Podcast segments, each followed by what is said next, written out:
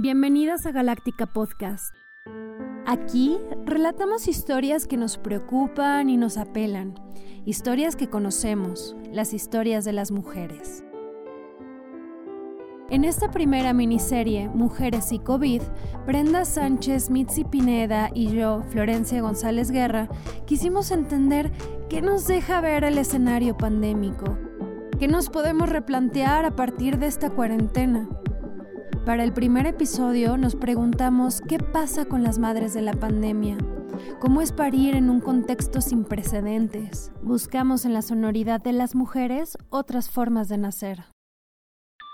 Galáctica Podcast, la sonoridad de las mujeres. Podríamos decir que todos los partos son únicos y todas las casi madres tienen muchas dudas de cómo será el suyo. Idealizar el momento del parto es el ejercicio favorito de las embarazadas. Lo digo por experiencia. Como si no fuera suficiente, el coronavirus llegó a plantear nuevas dudas y expectativas en las madres de la pandemia. Este mismo año, sin saber del todo el rol importante que tendrían, la OMS declaró el 2020 el año de la enfermería y la partería. Dije, tengo que tomar cartas en el asunto y tengo que platicar con mi ginecólogo y tomar una decisión acertada, porque obviamente yo me imaginaba los hospitales súper llenos y dije, no me puedo aventar a parir con un bebé chiquito súper inofensivo en, en un sistema de salud precario donde todo va a estar atascado y donde no va, no voy a estar tranquila. Esta es Mariana Esquivel Cuenta que cambió su plan durante la crisis global porque en ella, como en otras mujeres embarazadas, nuevos miedos intervinieron en la planificación de su parto. Hace sentido cuando sabemos que en México las mujeres embarazadas sí forman parte de la población en riesgo por el coronavirus. Esto debido a que la atención médica, como los chequeos y controles, son escasos en las mujeres en edad reproductiva en nuestro país. Aún así, se proyecta que durante el periodo más álgido de la pandemia, entre abril y junio de 2020, habrá 235 mil nacimientos en todo México, según el cálculo del Centro Nacional de Equidad de Género y Salud Reproductiva. A mí me da mucho miedo las cirugías y eso, yo no quería que me hicieran cesárea.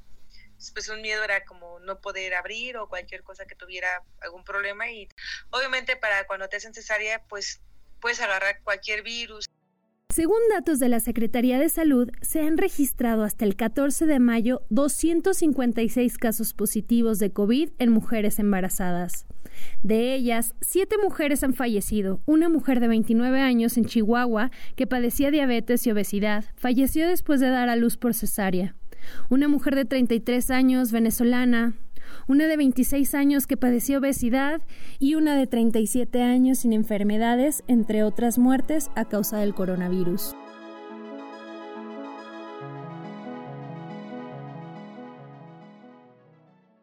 En 2009, la mortalidad materna durante la epidemia de influencia H1N1 mostró que las embarazadas estaban en mayor riesgo por las comorbilidades que pudieran tener, es decir, la presencia de dos o más enfermedades me daba más miedo que me diera a mí. No, no sé si, eh, como que sí leí mucho qué pasaba con los recién nacidos, qué pasaba con que, que tuvieran COVID y dieran a luz. Y, y la mayoría, de la gran mayoría de los casos ahora que están una mamá con COVID ha dado, a luz a niños sanos. Entonces, ella como tal no me preocupaba, me preocupaba más yo y mi esposo. Incluso mi mamá que está conmigo, que tiene más de 60, entonces como, como más bien la logística de que si ella tiene tendría que estar aislada en un cuarto, ¿cómo, cómo íbamos a hacer con eso? Mariana estaba en su tercer parto. Tenía 36 semanas de embarazo el 14 de marzo del 2020, cuando la preocupación por el coronavirus llegó a México. En sus planes había pensado dar a luz en el hospital Vite Médica, el mismo donde había tenido a sus otras dos hijas. En él atendieron a uno de los primeros casos graves confirmados de COVID. Es eh, mi tercer parto y entonces yo dije, no, la verdad, con las mis otras dos hijas había decidido esperarme hasta, las, hasta que decidieran hacer, pues soy muy de la idea de que ellos necesitan decidir el día que llegan y porque ya están preparados y así. Y en este caso mi decisión fue totalmente diferente, eso sí te voy a decir, sí fue respecto al, al tema del hospitalario y de, de estas cuestiones sanitarias. Y al final de cuentas, ya cumpliendo semana 39, este, decidí con, con el doctor que lo ideal sería inducirme Mariana tendría a su hijo Cristóbal cuando confirmaron 119 casos de contagio y dos muertes. Ella tuvo que tomar una decisión antes de que la crisis se desatara en México. Estaba muy agobiada porque en, justo en el hospital donde yo tuve que, que es un hospital de maternidad, ellos habían tenido un caso de los de COVID, de los chicos que sí falleció, de los primeros casos y que había fallecido, estuvo ahí. Un cambio rápido en los planes de parto puede ser una estrategia complicada. Pedir que tu médico ejerza en otra institución o que la persona que te atendió durante todo el parto cambie de última hora no es lo más aconsejable, porque esa persona conoce tu historial médico. Mariana decidió no cambiar de planes y por el contrario se adelantó a la vorágine, porque aunque el vientre era el lugar más seguro para Cristóbal, no podría resguardarlo por más tiempo. Un día después de su parto se declaró la segunda fase de la pandemia en México. Ese mismo día, Mariana notó cuando las medidas de higiene se intensificaron después del nacimiento. Ahí sí, ya todo el mundo entraba al cuarto con tapabocas, no con guantes, pero sí con tapabocas. O sea, como que el gel todo el tiempo presente, tenías como afuera de tu cuarto una maquinita dispensadora de gel y oías que alguien venía porque se oía el del gel y luego abrían la puerta y luego salían y se volvía a oír el, pitido ese de, que, de una maquinita electrónica de gel. Un detalle como el sonido de la máquina dispensadora de gel le haría recordar que este parto sería como ningún otro.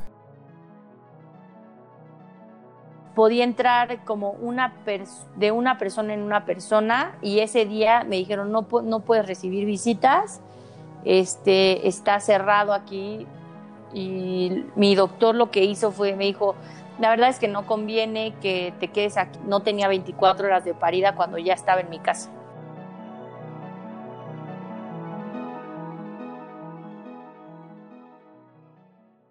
Amira, una periodista venezolana de 35 años, madre de Marcela y su bebé Eugenia, daría a luz a su segundo bebé en el Hospital ABC de Santa Fe.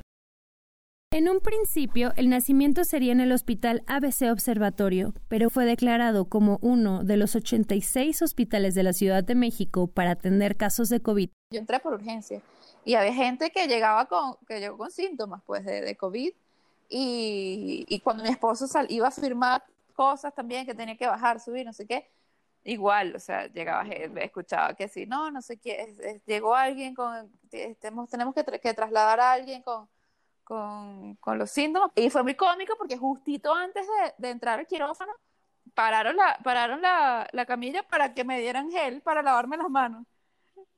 Yo así en plena condición lavándome las manos y la doctora que sí, 20 segundos, 20 segundos y yo, ya, lavándome las manos para contar que si no puedo más, esto es insólito.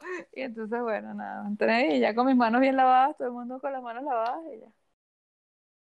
Amira celebró que su parto fuera rápido y que con él terminaba la diabetes gestacional que había desarrollado y que la ponía en doble riesgo si se contagiaba de coronavirus. Pero no todas las historias de embarazo durante la pandemia del COVID han sido positivas. Una enfermera del Seguro Social diagnosticada con preeclampsia y contagiada de COVID-19 dio a luz a su bebé mediante cesárea en Saltillo, Coahuila. La enfermera falleció debido a complicaciones.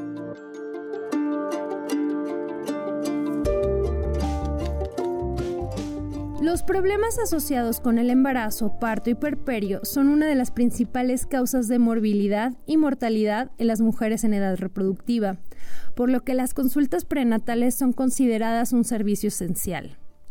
En México, la diabetes y la obesidad aumentan las probabilidades de muerte materna el COVID me agarró en mi último trimestre, entonces, eh, además que a mí en el último trimestre me diagnosticaron diabetes gestacional, entonces tenía que estar entre la nutrióloga y la doctora, no podía no, podía no controlar.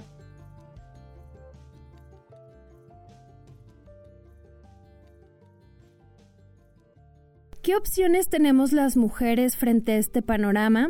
¿Son los hospitales que con justa razón limitan la presencia del papá y las visitas familiares la única opción viable para parir?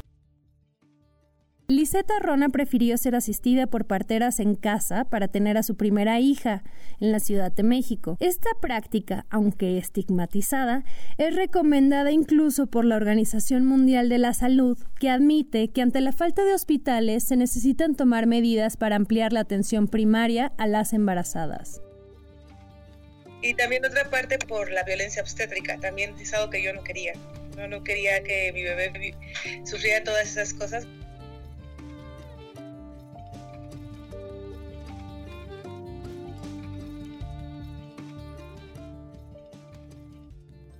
Lisette siempre supo que quería tener un parto en casa. Con la contingencia, su sueño encontraba más seco en la razón. La pandemia nos ha llevado a tomar decisiones distintas a las que estaban normalizadas.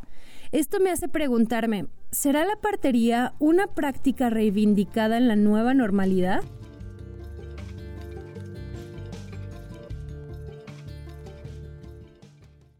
El parto de las mujeres nos fue robado de forma patriarcal.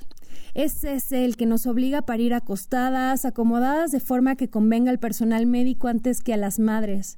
Hablamos de episiotomías prescindibles, de la separación de la mamá y el hijo al nacer, partos inducidos sin consenso, las dos de cada tres cesáreas innecesarias. Ahorita están buscando esta opción. Sí hay mucha, ha aumentado pues eh, las mujeres que llaman pidiendo informes, ¿no?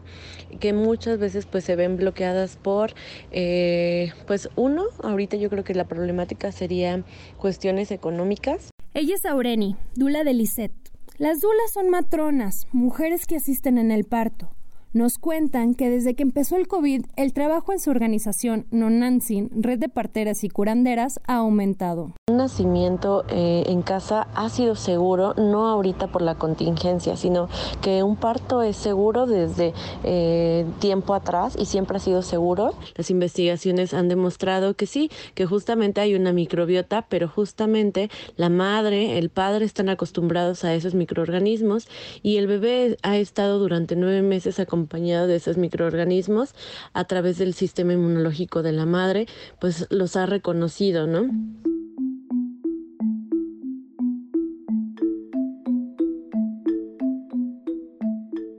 Cuando comencé este capítulo me pregunté, ¿cómo será vivir el posparto en cuarentena? ¿Qué sentirán las madres de no tener que esconder el dolor del puerperio si están en un espacio seguro como puede ser su propia casa? Durante todo ese tiempo que te estoy contando, estaba mi mamá, estaba mi suegra, estaba mi hermana, estaba mi esposo, estaba mi abuelita, mi tía, o sea, todo el mundo estaba ahí en esa parte porque se le hizo súper, súper como control, como, ¿cómo decir? No, pues, no sé, emocionante porque iba a ser en casa, y algo diferente y ellos podrían como compartirlo conmigo. Y justamente cuando salió la bebé llegó mi esposo y pues estuvo muy padre porque pues él recibió a la bebé. El primer contacto que tuvo de pie fue con, con mi esposo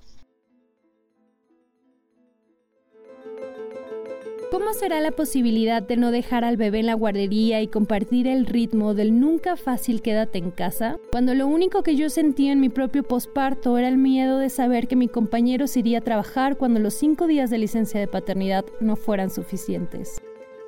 ¿Qué sentirán ellas, algunas de las pocas privilegiadas, de no tener que salir a trabajar a las 12 semanas?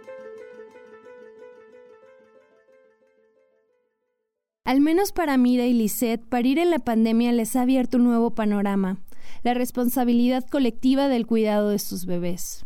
Yo soy la más afortunada, o sea, yo, o sea, tengo a mi mamá, mi esposo, mi hija aquí, o sea, 24/7, que yo estoy dedicada a, a amamantar, a, a dormir, o sea, yo he podido dormir lo que no dormí con Marcela, nos dividimos bien el trabajo, este, o sea, para mí ha sido una bendición de alguna manera la cuarentena, porque este, en otras circunstancias mi esposo hubiera tenido que ir a trabajar, entonces claro, aquí está mi mamá, me ayuda mucho, pero son otras manos, pues, y Marcela este, ha estado, ha podido disfrutar de su hermana bastante.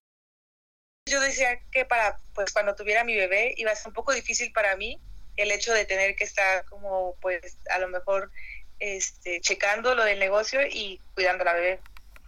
Y pensé que pues iba a tocar sola, ¿no? Porque pues obviamente uno, va a tener, uno iba a tener que estar en el negocio. Este, pero esto de que pasó con el COVID, yo sé que pues sí, está medio feo estar todo el tiempo en tu casa y no poder salir, no poder hacer a lo mejor cosas que te gustan, pero también me dio la oportunidad de poder estar con mi bebé todo el tiempo, o sea, todo el tiempo estar con ella y de que mi esposo también comparta este, cuidado con la bebé, el cuidado de la bebé conmigo.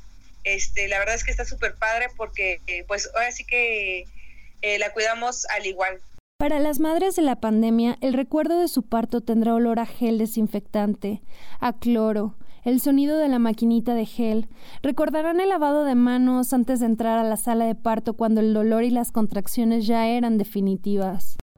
Mi reflexión es que siempre va a haber cosas que se salen de nuestro control, que nos tocó en pandemia, pues bueno, va a ser una, una anécdota muy loca que contaremos y, y, y, escuchar mucho las recomendaciones de, los profesionales, o sea, eh, ponerse bien en manos de los que más saben, porque ante estas circunstancias que, que de verdad las cosas están aún más fuera de nuestro control, tratar de escuchar las recomendaciones desde tu doctor hasta los que, los que saben, pues los científicos, y,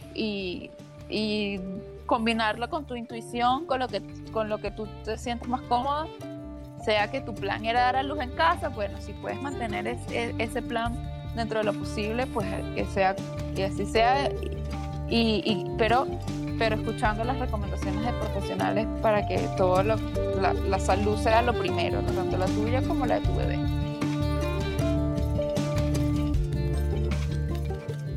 Los bebés de la pandemia nacerán en un mundo que no funcionaba del todo bien. Algunas personas podrán pensar que esos bebés llegarán a un lugar mejor del que tuvimos antes de la contingencia. Otros menos optimistas que nacerán en un mundo enfermo. Pero lo que es cierto es que la gestación sigue y que la vida no sabe de pausas, ni siquiera en un entorno de muerte y pandemia. Lo que comparten los primeros hijos e hijas del COVID y sus madres es un escenario urgido de soluciones nuevas. Soluciones que garanticen que todas, y no solo unas cuantas, tengamos la información necesaria para decidir sobre nuestros cuerpos y evitar la violencia obstétrica. Que los bebés tengan derecho al bien hacer, porque como dicen en el entorno del parto humanizado, para cambiar al mundo hay que cambiar la forma de nacer.